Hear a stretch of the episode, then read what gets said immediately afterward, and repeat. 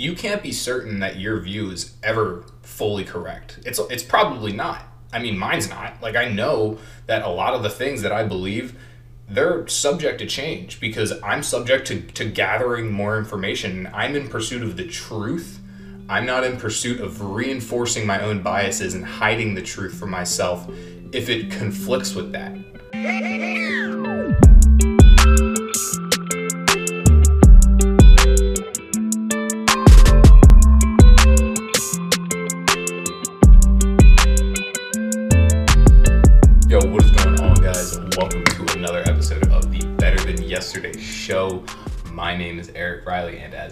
I'm going to be your host.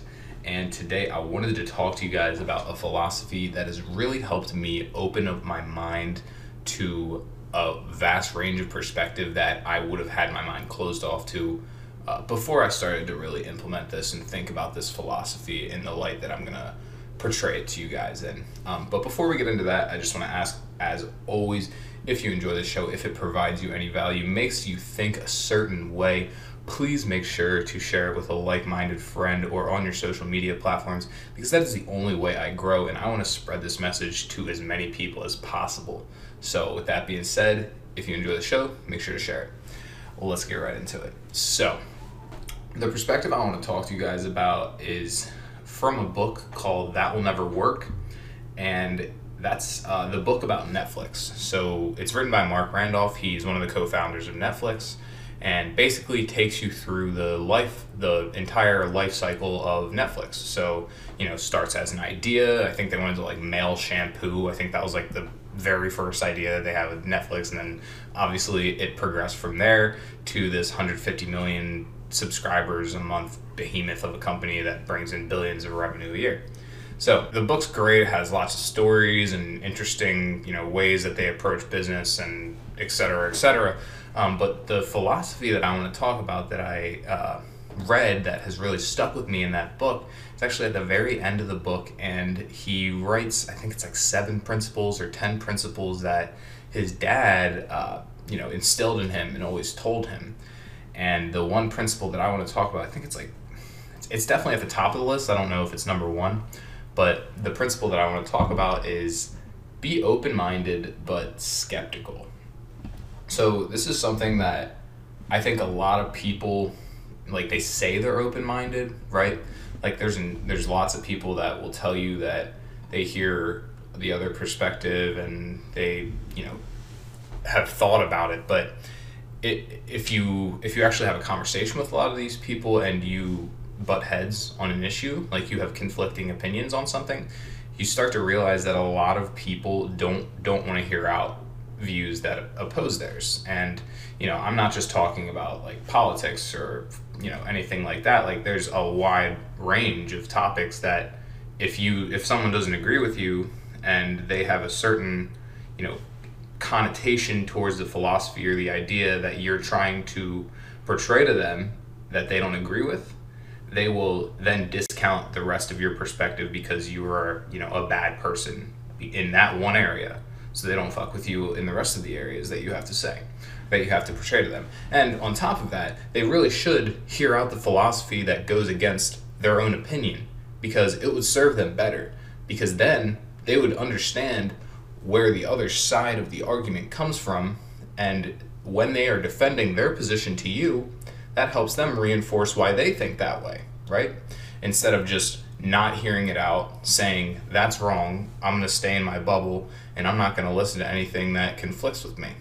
So that is like here's here's an example is i always used to think like to be successful and to be like rich you know millionaire like you got to live the millionaire lifestyle you know what i mean? Like you got to make a bunch of money and you got to buy the nice cars have the nice house etc and i read this book called millionaire next door and it basically completely debunks that it's like most millionaires don't make a shitload of money like they don't bring in hundreds of thousands of dollars a year. They bring in like a modest salary.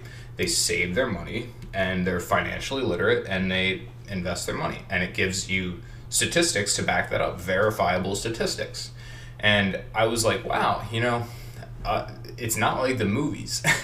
like it's not like uh, these millionaires are out driving Lamborghinis and you know doing all this shit. And on top of that, most millionaires don't have hundreds of millions of dollars. They have like one to five million dollars. Like ninety five percent of millionaires have like under ten million dollars, which is you know totally fine. But it completely goes against how you know my that my perspective before that. And I was open minded enough to you know accept that and understand that. And that's that's one example of a million right? So like another thing that i try to do is i really try to listen out and hear out conflicting viewpoints of my own. Like you have to understand that in order to solidify and reinforce your own view there's two ways to go about that. One is you literally just show yourself a bunch of shit that confirms your own bias right so like social media will literally put shit that you want to see in front of you all the time because their business model is to keep you there as long as possible. So if you think a certain way and the algorithm can work that out, which which it can, by the way, like it will work that out pretty fast. If you think a certain way, it's going to show you the things that you want to see. And that is going to confirm and reinforce your own biases. That, in my opinion, is not really good because you're not hearing the other side of the argument. And I'm not saying the other side is right or you have to agree with it, but be skeptical about your own view. Be open minded about the other side. So, I actually want to get into this real quick, just quick sidebar. So, I was having a conversation with my friend Mackenzie like a week ago or two, and we were going off about how just politics fucking sucks right now. Like literally just and I'm not this isn't a shot at Democrats or Republicans. Like it it's both equally terrible. We were literally talking about just how it's terrible how solidified people have been in the past, you know, 5 years, you know, 5 6 years, just how anti like hearing people out other people are now. Like people think like have their belief and they will not hear otherwise whatsoever. And she was, you know, we were talking about how, you know, it's gotten really polarized lately, and it's terrible because social media amplifies the shit out of this because of the reasons I just told you, right? They're just going to show you what you want to see, and if you, you know, the further you are one side or another, it's it's going to know that and it's going to show you more and more stuff the further you lean left or right or whatever. And I, I got to the point where I was talking to her where I really like I was basically incredibly skeptical about my own view. And what I said to her and I was like, you know, at least if you're self-aware enough to realize that this like not self-aware enough, but just aware enough to realize that this happens, then you should understand that it's happening to you too. Like social media is showing you things that you want to see and it's reinforcing your beliefs. And if you have a strong political belief it's going to show you political content that reinforces that belief.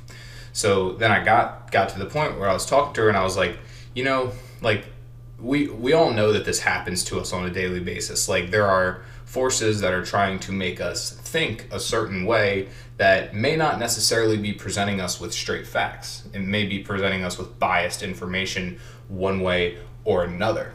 And basically what I'm getting at is how do you how do you know that your view is right? Like how can you even trust your own view when you know that you've all of us have been manipulated so much by the media that's out there?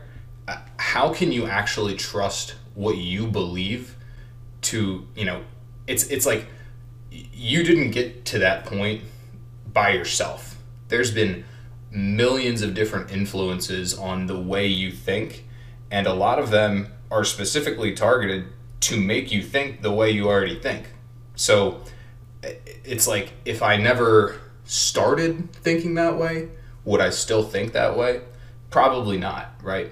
And that that's what I'm getting at is like there's so much information out there nowadays on the internet. Like if you search, if you go on Google and you search any number of topics, it's going to show you what it thinks you want to see. It is not going to show you the pure facts. And that is a problem because a lot of people when they go on Google and look up, you know, information, they look for information, they want the facts. They they are like purely and genuinely in pursuit of the truth.